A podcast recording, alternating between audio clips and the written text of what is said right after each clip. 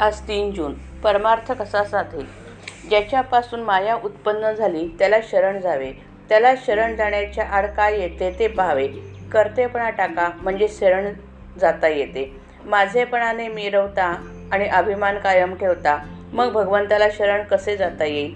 आपण संतांच्या दर्शनाला जातो आणि बायकोचे दुखणे बरे व्हावे असे म्हणतो.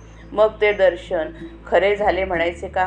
पोराबाळांकरता बायको करता संतांकडे नाही जाऊ. संतांनी नामस्मरण करायला सांगितले.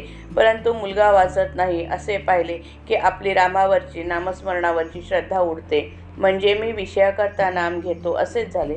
विषय सुटावेत असे वाटते पण ते सुटतच नाहीत. याचे कारण आमची अशी बलवत्तर इच्छाच नसते.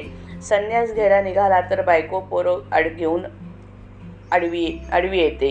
तिला दूर सारून निघाला पण पुढे मोहात पडून पडून परस्त्री करण्याची वेळ येते. माणूस व्यसनाकरता हे सर्व करतो. परंतु परमार्थाकरता विषय आणि मोह दूर करून साधन कर म्हटले तर निरनिराळ्या सबबी आपल्या डोळ्यांसमोर उभ्या राहतात. चोवीस वर्ष अभ्यास केला तरी पोटभर खायला मिळत नाही. मग परमार्थ मात्र दोन वर्षात साध्य व्हावा असे कसे म्हणावे? शांती ही परमार्थाची पहिली पायरी आहे. परमार्थ हा समजुतीचा आहे. उगीच कष्ट करण्याचा किंवा पारायणाचा नाही. बद्रीनारायणाची यात्रा करूनही तो साधणार नाही. त्यापेक्षा भगवंताच्या अनुसंधानात राहिल्याने जास्त फायदा होईल. काही वे- काही खेळ जसे एकट्यानेच खेळायचे असतात तसा परमार्थ हा आपल्याशीच करायचा खेळ आहे. तो आपल्याशीच करायचा अभ्यास आहे. खेळात काही बाह्य साधन तरी लागते पण अभ्यासात त्याचीही जरुरी नसते.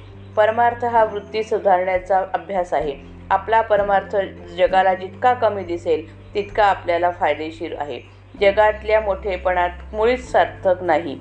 खरा मोठेपणा नसताना उगीच मोठेपणा वाटणे हा तर फार मोठा घात आहे. अंतर्यामी स्थिर होणे स्वस्थता येणे सावधानता ठेवणे दगदग सोडणे हाच परमार्थ होय. सतत आनंद मिळावा यासाठी प्रयत्न करणे याचेच नाव परमार्थ. जग काय म्हणेल म्हणून वागणे याचे नाव व्यवहार. आणि भगवंत काय म्हणेल म्हणून वागणे हाच परमार्थ. कर्तव्यात भगवंताचे स्मरण हेच परमार्थाचे सार. श्रीराम जय राम जय जय राम.